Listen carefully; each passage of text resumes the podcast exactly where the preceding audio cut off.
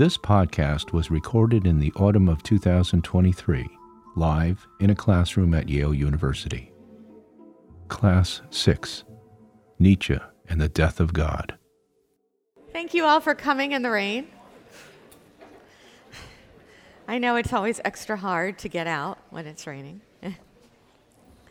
but today we're going to talk about Nietzsche, which is fun. Um, I realize that this class is called European Intellectual History since Nietzsche, and we're already kind of into the third week, maybe even the fourth week, no, the third week, and we're finally getting to Nietzsche. But see, finally, we are getting to Nietzsche. Um, we're finally today going to kill off God. I know you've all been waiting for this. Um, Nietzsche is one of the most fun thinkers to talk about. It's also, he's also, in some ways, one of the most difficult. And he's one of the most difficult for reasons that are very different from the reasons why Hegel is so difficult.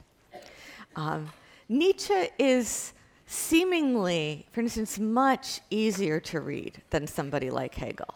His language is a much more human language, it's a much more humanly expressive language. It's a much less technical language. It's very pithy. It's very aphoristic. It's very colorful. Um, you can read Nietzsche on a hammock. You can't really read Hegel on a hammock. I mean, you can, but Hegel isn't really hammock kind of reading. But Nietzsche, you can. The difficulty comes in that, as difficult as Hegel is, there is a kind of consensus in the end about what were the key things he was trying to communicate. There is much less consensus with Nietzsche. People have wildly different interpretations of what Nietzsche meant by some of his key concepts. You know, and so in this course, I kind of try my best, you know, to restrain myself from going off in my own kind of quirky pet directions about my own interpretations or things I like better here or there. I try to give you something that kind of hits straight down the center so that you have a general arc of where these conversations went. Nietzsche is hard because the interpretations are all over the place. So I'm going to try, what he says can be open to radically different readings. You know, and the classic example of this is God is dead. Um, it's a very short sentence, it's a very clear sentence. Um, none of the words really require explanation. Very easy syntax, very straightforward. But what does he really mean by God is dead? I mean, we've now had some, you know, close to a century and a half of interpretation about what Nietzsche meant when he declared God dead. Should we interpret it literally, ironically? Is it an allegory? Is it a provocation? Um, I'm going to kind of take you through an arc of his thinking, and we will end back up with the death of God, and I will try to give you a sense of how I think the most productive reading of that is you know, keeping in mind that there are many possibilities. Um, I also want to situate him kind of in our timeline as a post romantic proto existentialist thinker. You know, there are kind of schools of thought that put Nietzsche in the category of a kind of late German romantic. There are schools of thought that put him in the category of one of the early existentialists. I think both of those things work. I think it's helpful to see him in some way as kind of late for romanticism and precocious for existentialism, which will, of course, make more sense once we get to existentialism, so just make a mental note of that. He's a writer who jumps a lot from topic to topic. His writing is very vivid, very literary, very expressive. It's not necessarily super well organized. Um, you know, it's not the kind of, you know, Hegel one paragraph consciousness goes through stage one, stage two, stage three. It's a little bit all over the place. Um, very, very aphoristic. So again, you've got these very concise, pithy statements. He's very, very quotable. You have a lot of quotes that come from Nietzsche, where he just kind of says something and throws it out there. He hasn't proven it you know, in any kind of scientific way. There's not that aspiration, even, that Hegel has for philosophy to be a science. He just has an idea and he kind of throws it out there. Um, actually, while I'm, I'm talking about aphorisms, let me teach you one of my favorite Polish aphorisms from uh, writer philosopher um, Stanislav Jerzy Lec from the early 20th century, which is so great, and we don't have it in English. Um, when I found, I found myself at the very bottom, and then I heard knocking from below. You never know when you might need that at a cocktail party. So I found myself at the very bottom, and then I heard, then I heard knocking from below. In Russian, the Polish phrase is just abbreviated to knocking from below, and everyone knows what you mean. Okay. Anyway, it's a very kind of Nietzschean type of thing. Um, another way I want to give you to situate Nietzsche, and maybe today this will be kind of my through line, is he's kind of an he's, he's an alter ego of Hegel in a certain way.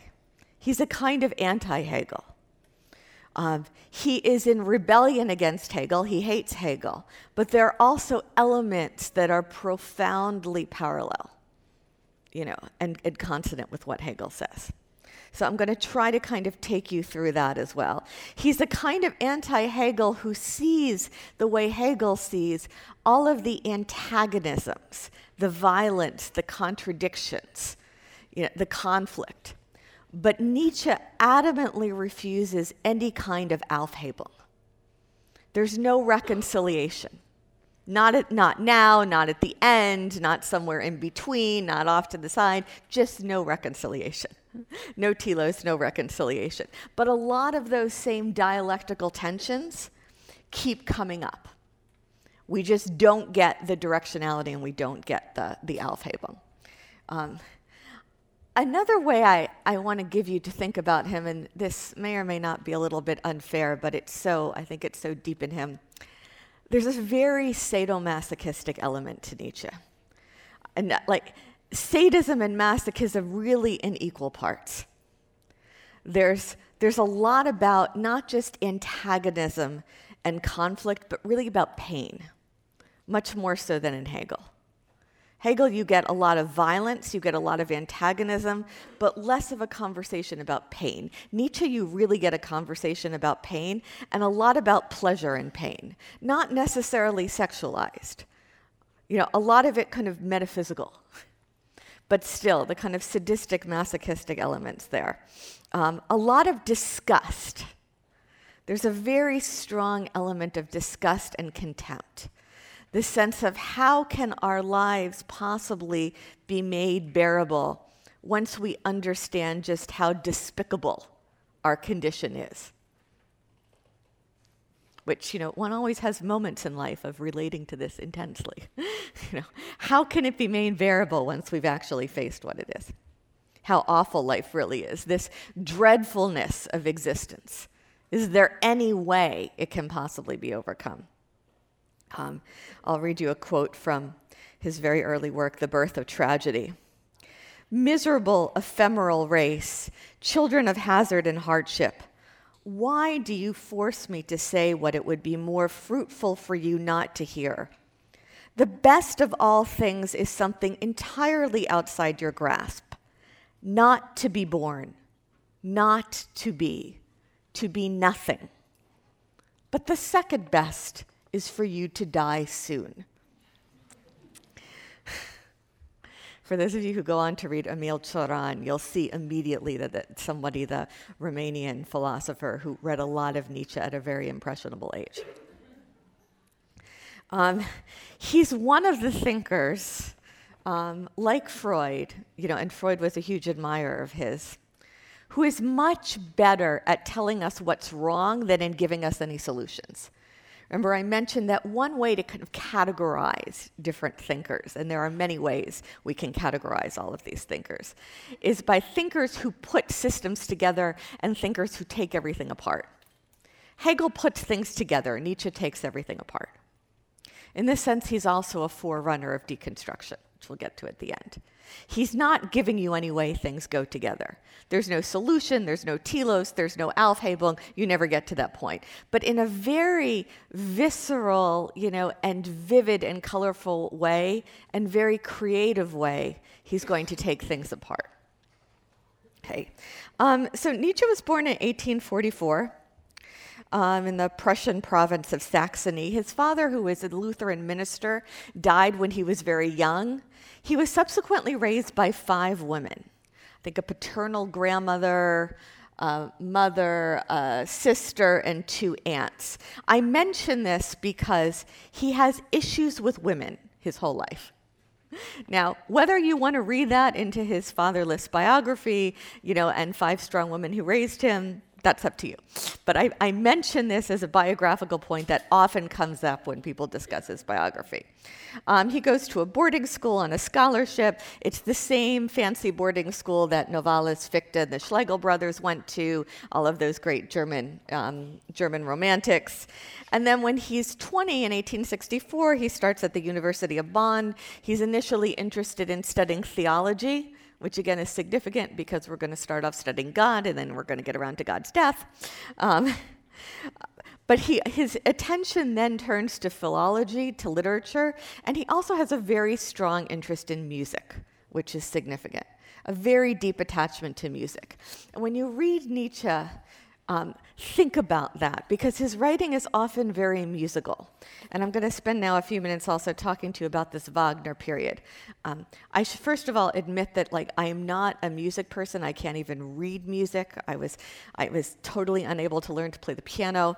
Um, I have no talent whatsoever. But I am the sister of a musical genius. My brother's an opera composer, um, so I have this contiguity with the world of music. So for those of you who do understand music, there's I think you'll see a lot in Nietzsche. Um, in 1869, when he's only 24, he's offered a professorship of classical philology, classical language and literature at the University of Basel in Switzerland, even though he hasn't even completed his doctorate. He was one of these precocious Wunderkind genius types. Um, and then in 1870, and I won't go into this in detail, but um, Otto von Bismarck, who is one of the political leaders of the Prussian, the Prussian state at that time kind of provokes a war with France as a means of unifying various um, disparate and only loosely unified German states into a German empire. That war, the Franco German War, Franco Prussian War, goes from 1870 to 1871. Bismarck wins. 1871, you have the declaration of the German Empire.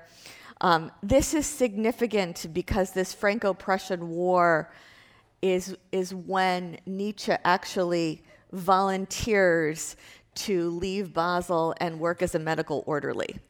Um, this was not a good decision for him for various reasons. Um, he clearly doesn't seem like the right type if you read back into his biography, but also he returns in terrible health. And he's very weak when he returns to the university in 1871 and never really recovers. Okay, but it's right really before that war gets started.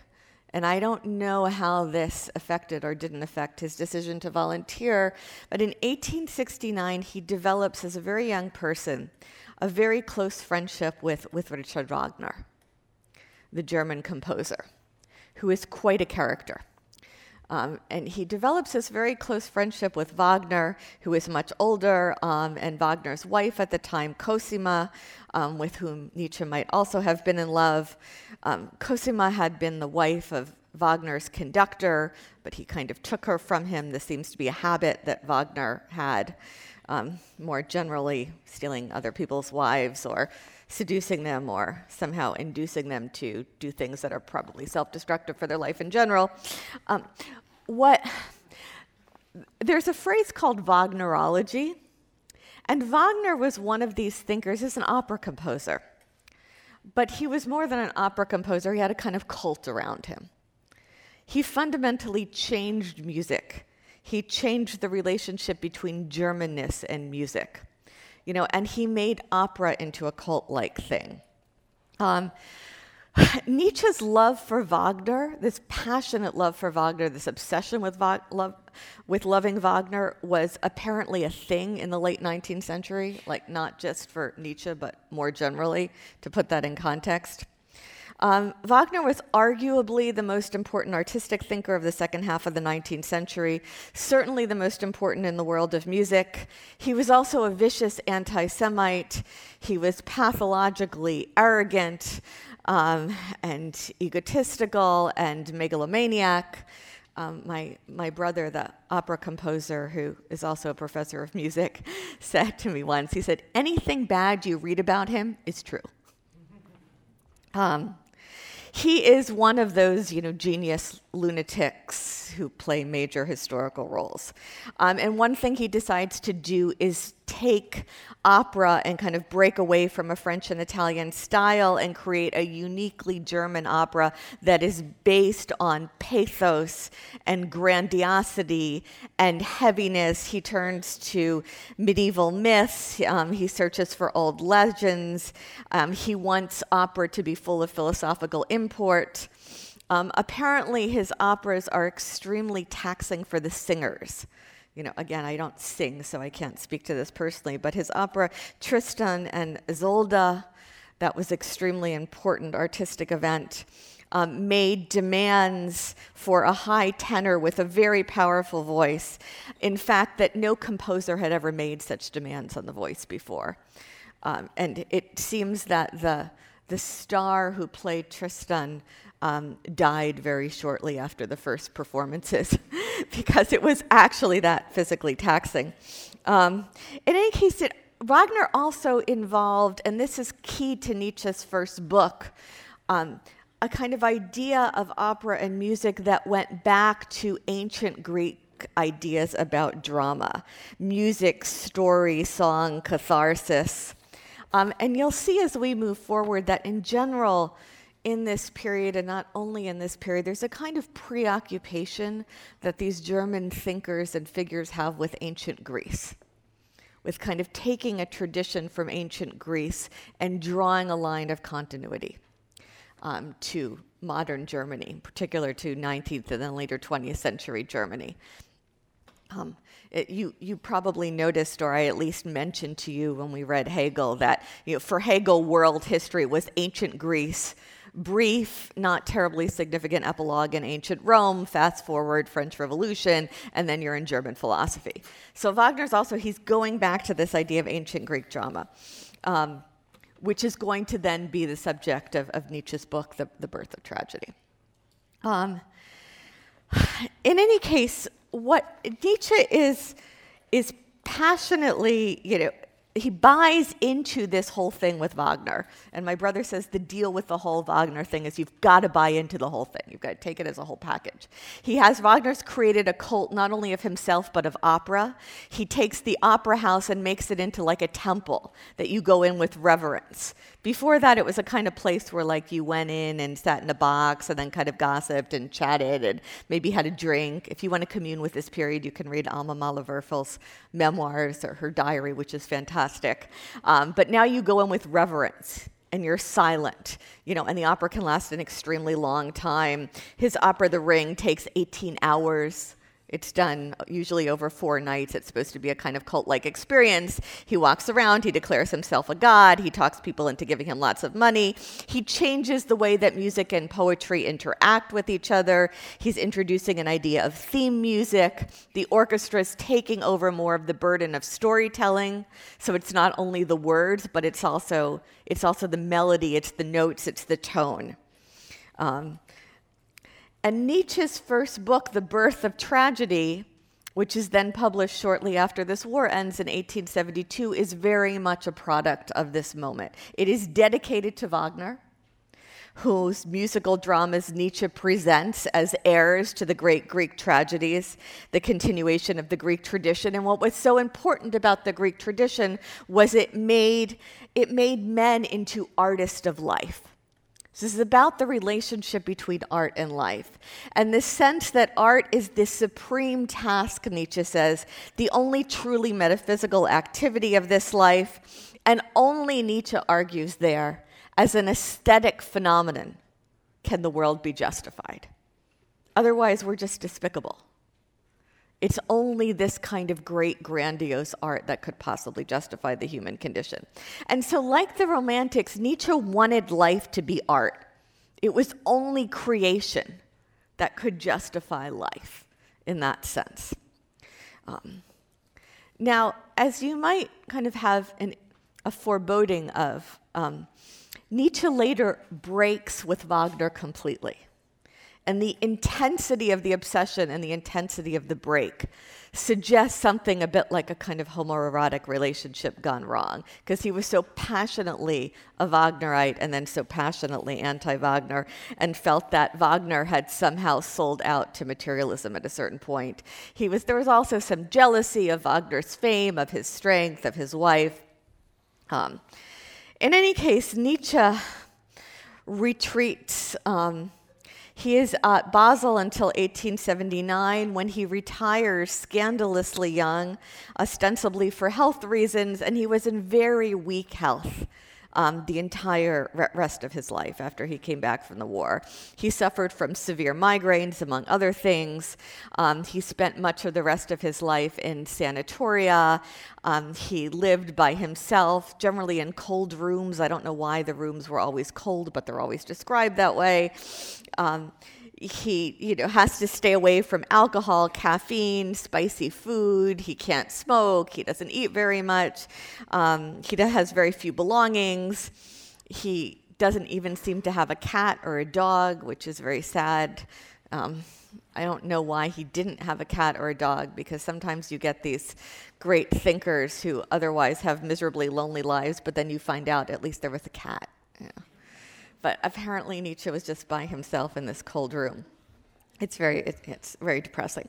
Um, there is this episode in 1882 where this woman named Lou Salome, who was about 21 at the time, she was from St. Petersburg and one of these intelligentsia figures who knew a whole bunch of language and traveled all over the place, and everybody fell in love with her. Um, she is going to become a very important theorist of psychoanalysis later. Um, but she's very young um, in 1882, and she was close to this philosopher named Paul Rée, who was a friend of Nietzsche. Um, and Rée proposed marriage to her, but she said no. And I'm not sure whether or not Nietzsche knew this, but Nietzsche falls in love with her too. And he proposes to her through his friend Paul Rée, which seems like a bad idea for overdetermined reasons. Like, you know, one, like, you know, she was probably closer to Paul than she was to him. And two, like, if you're really going to make a marriage proposal, shouldn't you, you know, make it yourself? Otherwise, it seems a little cowardly. Um, in any case, um, he's rejected. And he is completely, completely crushed. Um, and in uh, Christmas of 1882, he writes to a friend about this rejection and says, I am exerting every ounce of my self mastery, but I have lived in solitude for so long and fed too long off my own fat, so that I am now being broken as no other man could be on the wheel of my own passions. Unless I discover the alchemy trick of turning this muck into gold, I am lost. Um, what survives is a very famous photograph, which you can look up after class on the internet, um, of Nietzsche and Rée drawing an ox cart while Lou Salome stands in it brandishing a whip over it. Um, there, there's a, a, line then in Nietzsche's book, Thus Spake Zarathustra, which I'll talk about in a moment, um, that says, Thou goest to woman do not forget thy whip, um, which harkens back to this photograph, in which, of course, it's the woman who is holding the whip over the two men. Um, the British analytical philosopher Bertrand Russell later said about this very sarcastically, and it makes me a little bit sad to read this, but I'm going to read it to you anyway because there's clearly something in it. Bertrand Russell said of Nietzsche Nietzsche's opinion of women, like every man's, is an objectification of his own emotion towards them, which is obviously one of fear.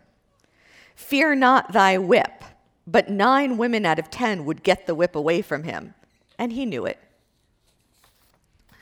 Uh, okay, I'm feeling badly for having embarrassed Nietzsche here, now, um, although he's, he's long dead. Um, let me take you through let me take you through some of like the key moments in his thought, at least the moments that I think are most productive and will come back the most often. Again, he's a very fragmentary and consistent writer. Um, he does not invite holistic interpretation. He's also a very psychological thinker. He's not cold and technical. He's deeply psychological. Um, he's obsessed with the trauma of the present age, with modernity, with alienation. Everybody is obsessed with alienation.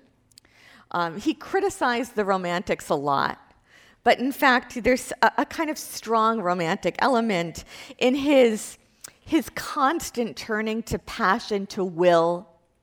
Will is much more important than thought his insistence on the positive function of instinct and ecstasy, his skepticism towards rationalism. You see a lot that's kind of carried over from the, the Romantics. Um, a major theme in Nietzsche, which is something that is very reflective of Hegel as well, is this idea of contradiction, antagonism, things containing within themselves their own oppositions their own underminings. Um, I wanna, I'm going to jump around talk about a few different texts here.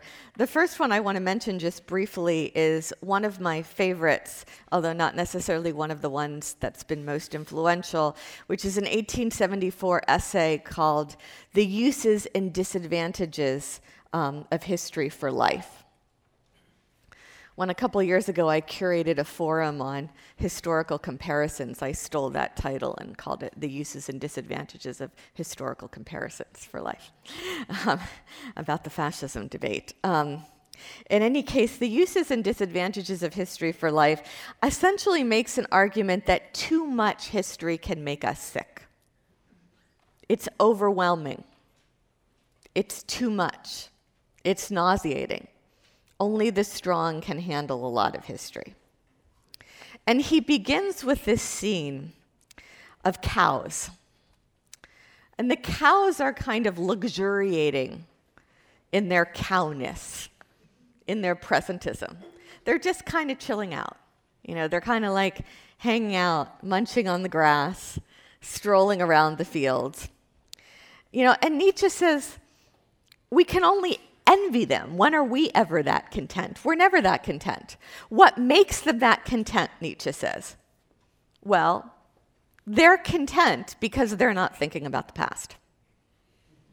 They're not thinking about history. They have no sense of history. They just live in the present. They just stroll around and munch their grass. You know, and man, on the other hand, is so constantly aware of the past, intimidated by the past, grappling with the past, feeling, you know, insignificant in comparison to great figures of the past, you know, that this awareness only serves to remind man, Nietzsche writes, what his existence fundamentally is an imperfect tense that can never become a perfect one. Um, only this kind of this consciousness of the past made us sick. Nietzsche says making us sick is a big theme of his. There's a lot of nausea that keeps coming up in his writing. Only the strong can handle a lot of history. You have to have what he calls a lot of plastic power. Um, so I'm, I'm now going to tell a little story about my my son during the pandemic. Three years ago we were in austria um, and at the beginning of the school year, his fifth grade class took this getting to know you field trip, you know, out to the woods on the outskirts of Vienna, where there are a whole bunch of wild pigs. It's Wildschwein in, in, in German. Um, and Caleb, my son, was completely captivated by the wild pigs. He just somehow totally identified with the wild pigs. And he came home and then he like he went off on a whole like beautiful lecture about why it was preferable to be a wild pig, you know, as opposed to a human. I mean, if you were a wild pig, you could be soft and furry and cuddly. You could stick your face in your food and just like eat it like that, and nobody criticized you about your table manners or the fact that you weren't holding the fork correctly. Yeah, um, sticking your face in your food is perfectly fine if you're a wild pig. You don't have to worry about coronavirus because you're a wild pig. You don't have to worry about Donald Trump because you're a wild pig. I mean, there's just this infinite list of reasons it was preferable to be a wild pig. And I thought, yes, this is basically the mood with which Nietzsche begins that essay. Look at those cows. Think of all the reasons why it's nicer to be a cow, all the things that the cow is not worried about by just living in the present. Okay. Um, Nietzsche also, in that essay about how history can make us sick, uses it to launch a critique of Hegel. And I'm going to read you this passage with his critique of Hegel in this same text, The Uses and Disadvantages of Historical Comparisons. And Nietzsche there says, I believe there has been no more dangerous vacillation or crisis of German culture this century that has not been rendered more dangerous by the enormous and still continuing influence of this philosophy, the Hegelian. The belief that one is a latecomer of the ages is, in any case, paralyzing and depressing. But it must appear dreadful and devastating when such a belief, one day by a bold inversion, raises this latecomer to godhood as the true meaning and goal of all previous events, when his miserable condition is equated with the completion of world history. Such a point of view has accustomed the Germans to talk of a world process and to justify their own age as the necessary result of this world process.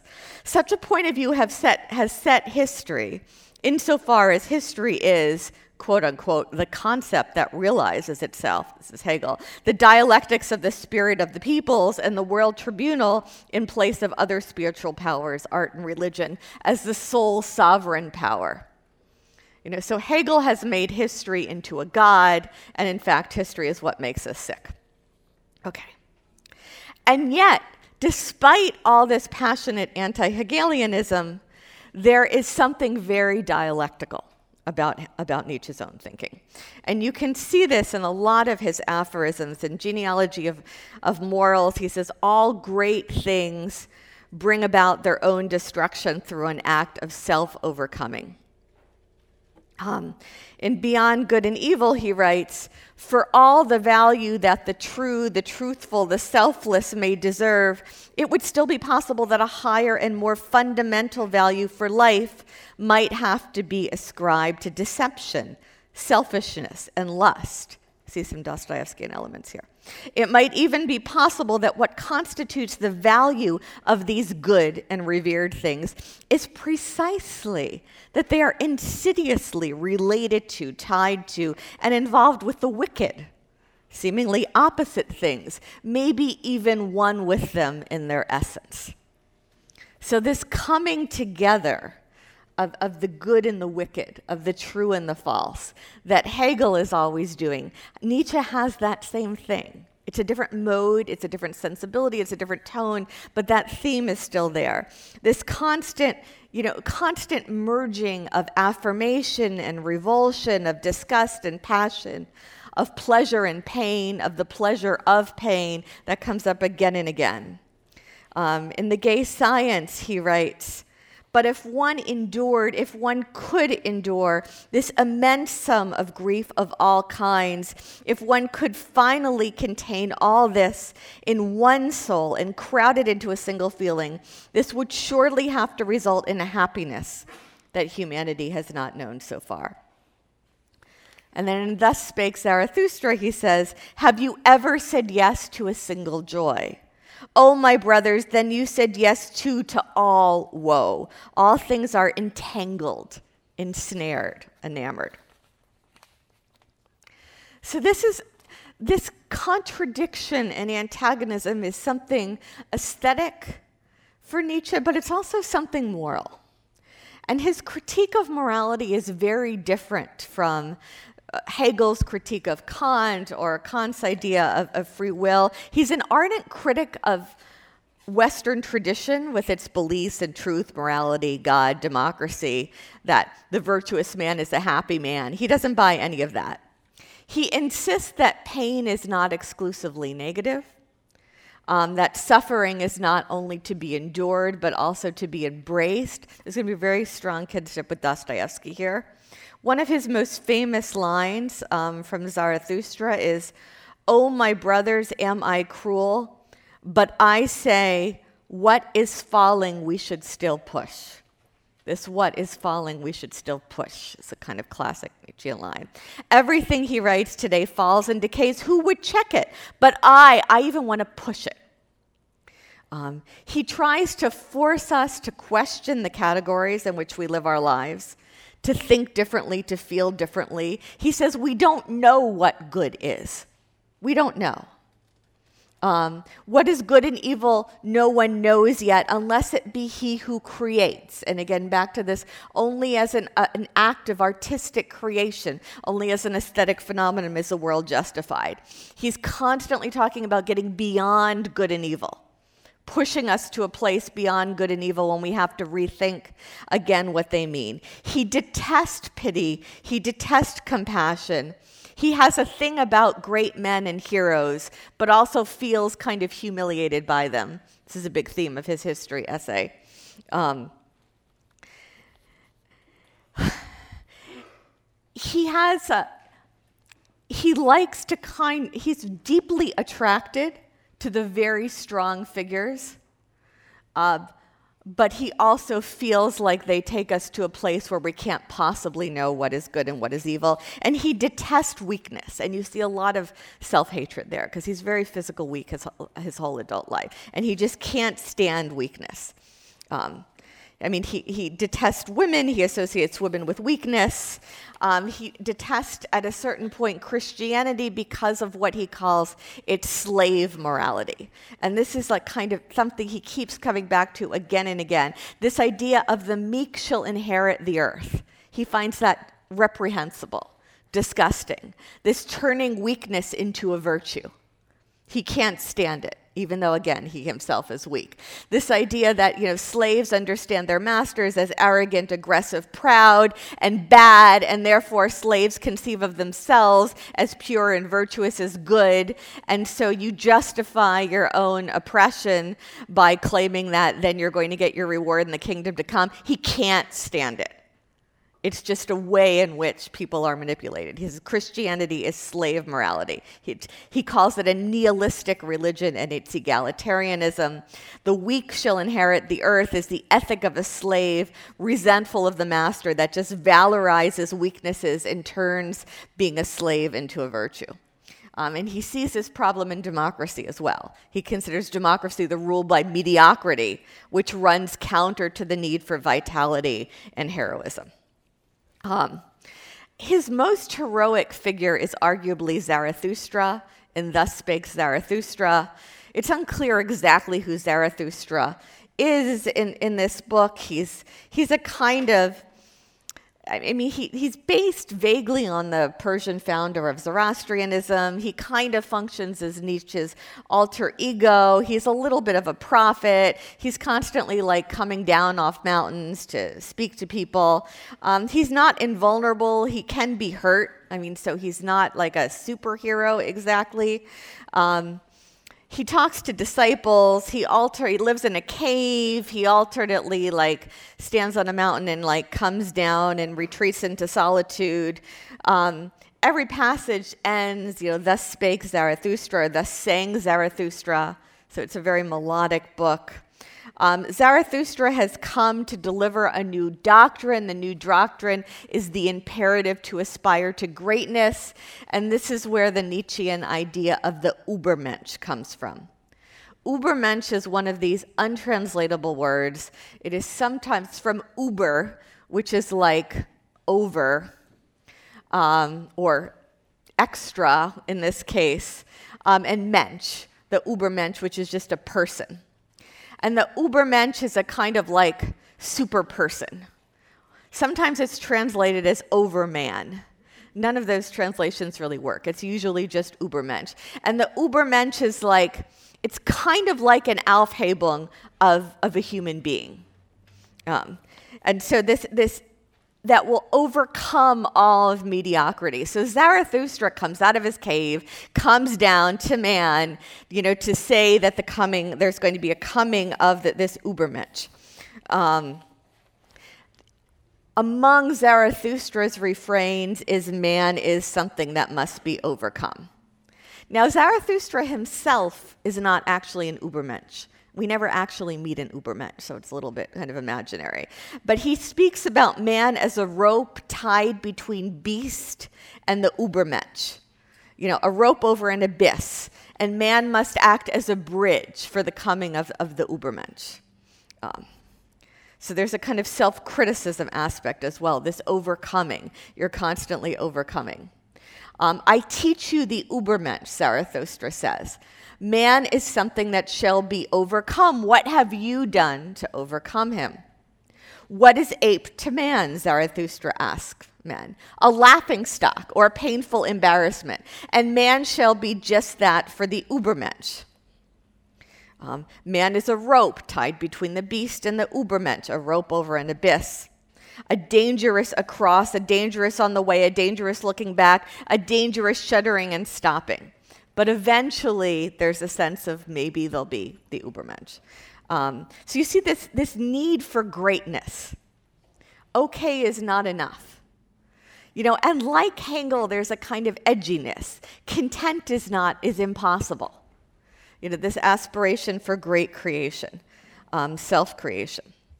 Um, another concept I want to throw out before we get to the death of God is something that is alternately translated as eternity, eternal recurrence, eternal return. Um, and there's basically no agreement about what Nietzsche means by this concept. Um, sometimes you see, like in the Zarathustra book, that eternity is a woman from whom Zarathustra wants children, um, this kind of lust for eternity. Um, there's a Kantian interpretation of Nietzsche's idea of eternity, which is that you should live each moment as if it were eternally recurring which goes back to Kant's categorical imperative, which is you should always act in such a way that if the maxim of your action were to be made into a universal law, it would be a good thing. You should always ask yourself what would happen if everybody acted according to the principle I'm now acting. And if that would be good, then it's a good thing. If that would be a disaster, then you're probably making some special exception for yourself and it's not a moral act. Um, so there's the Kantian interpretation of eternity, which is that you should live each moment as if it were eternally recurring. You should always act in such a way that you wish it to repeat yourself. There's also an interpretation that says every moment is integral to the whole. No moment is more important than the present. Um, it's only really the Ubermensch who has the strength to embrace eternal recurrence. There is another interpretation that is close to Bergson, who we'll talk about on Wednesday, that essentially says time is like a river, it's constantly flowing. There, there are no breaks. That eternity is a dimension of time, the core of time, the continuity of the time. It's not the same as infinity. There's a distinction between eternity and infinity. Um, okay, I, I want to use the last uh, seven minutes here, though, and talk to you about the death of God. Um, so in Die, Die Fröhliche Wissenschaft, the gay science, um, which is really like the cheerful science. Um, and Wissenschaft, again, in that German sense of science, which is kind of science as more than just the hard sciences. So in the gay science, 1882, the madman comes to deliver the news the madman who shows up, who is always either too early or too late, who is never on time. The madman comes and delivers this news. Delivering news is also a big Nietzsche motif, like Zarathustra comes down out of the cave and he delivers news. The madman comes to deliver the news, and the madman comes and says, God is dead, God remains dead, and we have killed him.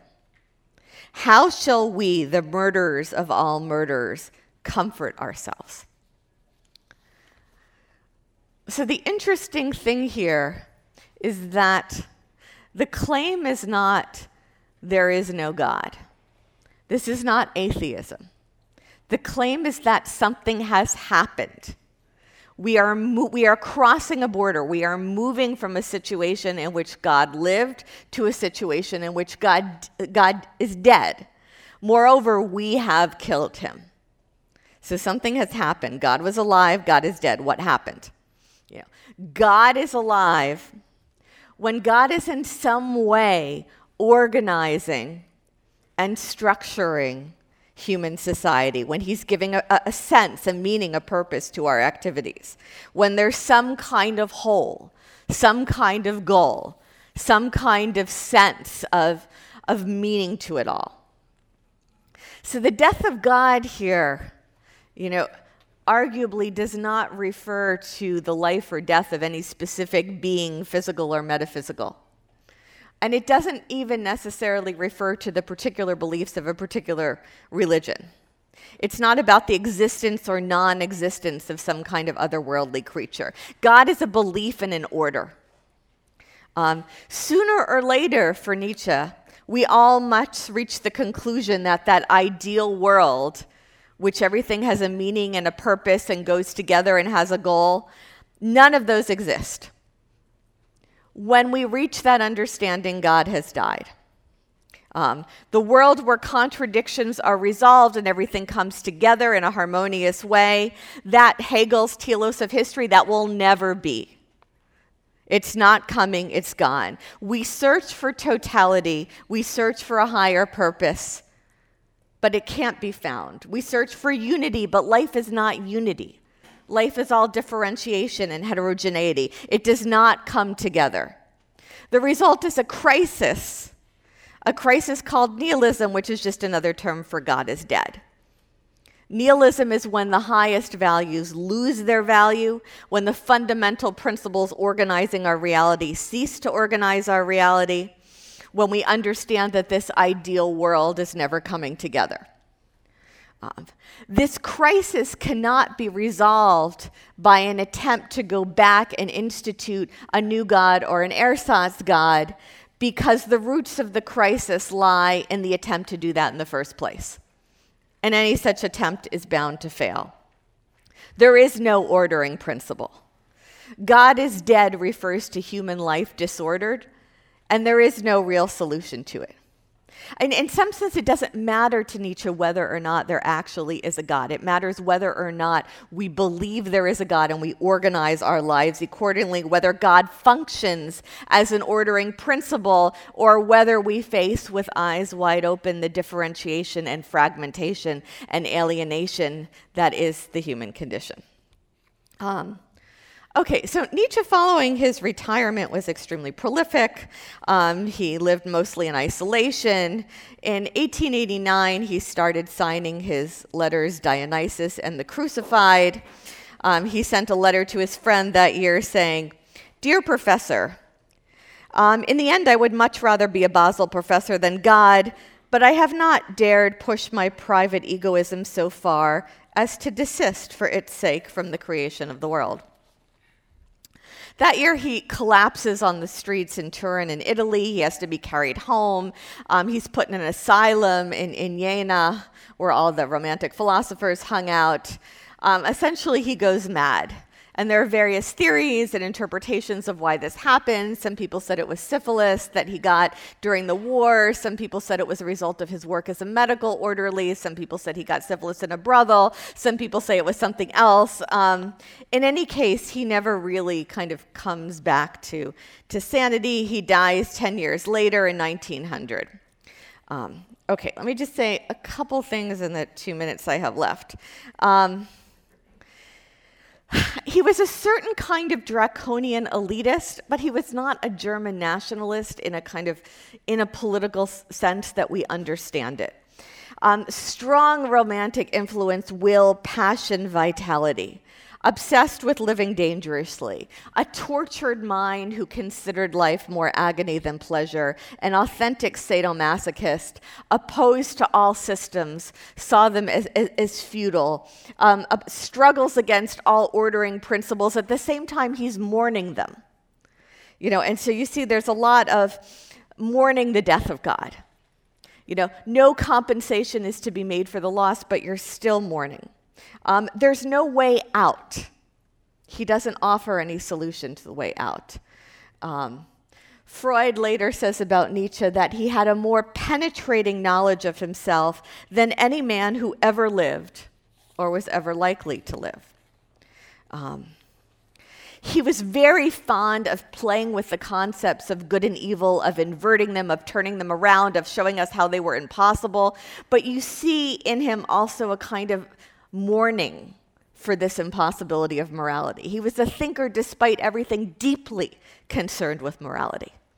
you know, and deeply concerned with the death of God. Um, I mean, his relationship to God, to morality, to moral categories is a bit like what we'll see later on in this course Foucault's relationship is to the lost subject. Um, a kind of mourning for what must necessarily be lost, and a sense that the consequences have to be interpreted as radically as possible if any compensation is to be made for the loss. Um, once Nietzsche declares God's dead, that was a moment. Um, once it was said, it could not be taken back. It's like the French Revolution for Hegel. The storming of the Bastille was irreversible. Once Nietzsche says God is dead, there is no way to go back. There is no way to take that back. We are all then living in a world in which we have to grapple with the fact of God's death um, and when we have to grapple with the potential implication, which Nietzsche will then come along and say, basically around that same time, the early 1880s, okay, if God is dead, then everything is permitted. Okay, Wednesday we'll talk about Bergson.